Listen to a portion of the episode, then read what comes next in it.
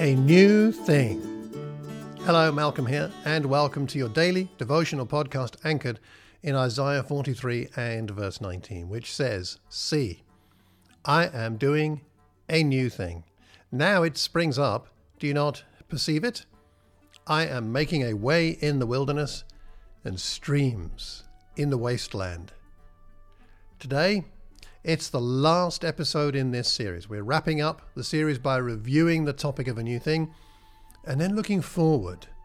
And the title of today's episode is A New Creation.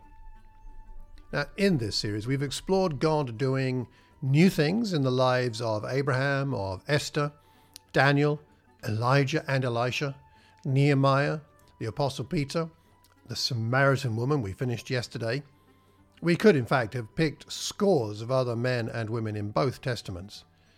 And what we've seen is that despite all the problems, all the sins, all the failings, the weaknesses, the barriers, despite all these things, God always has something new in store for us.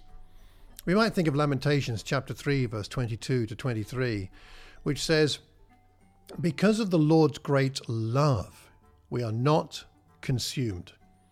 For his compassions never fail, they are new every morning. Great is your faithfulness. What a tremendous passage, and it's in the book of Lamentations, which is about lamenting, lamenting the state of God's people and the fact that God has had to judge his people. But we see here a reminder that God, God is not a God who delights in judgment. God is a God who delights in giving us fresh starts. His compassions never fail. They're new every morning. Today, if you're listening to this at whatever time of day, but especially in the morning, you can know that yesterday's yesterday's stuff is dealt with. God has forgiven you.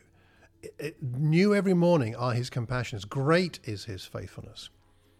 What we've seen in this series is that the story of God with his people is the story of new beginnings, new life, in fact, a new creation, as it says in 2 Corinthians chapter 5, verse 17.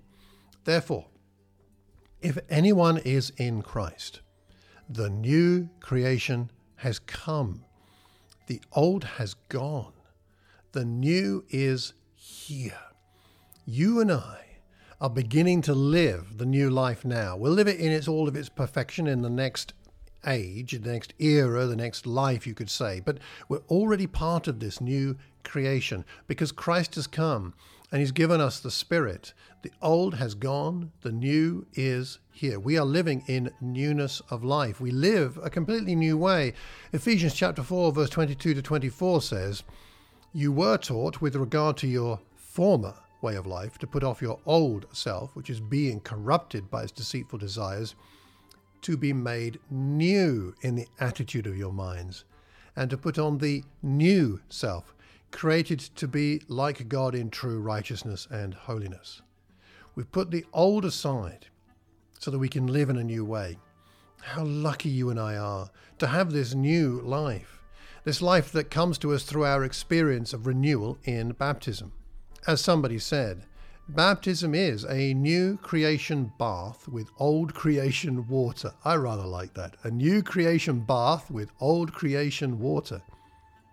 So, as we wrap up this series, may I ask you what God has revealed regarding any new thing He has in mind for you?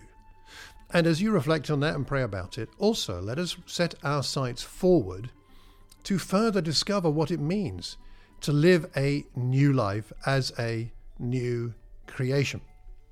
Why not take some time today to ask God to do th- to do two things? To first solidify any new convictions about Him doing a new thing in your life, and secondly, to ask Him to help you to grow into all that it means to be a new creation. Love to know what you think about that, so drop me a line if you can. And I do hope, I hope with all my heart that you find that your heart, your life, your congregation, and your world is inspired by God doing a new thing. Until the next time, take care and God bless.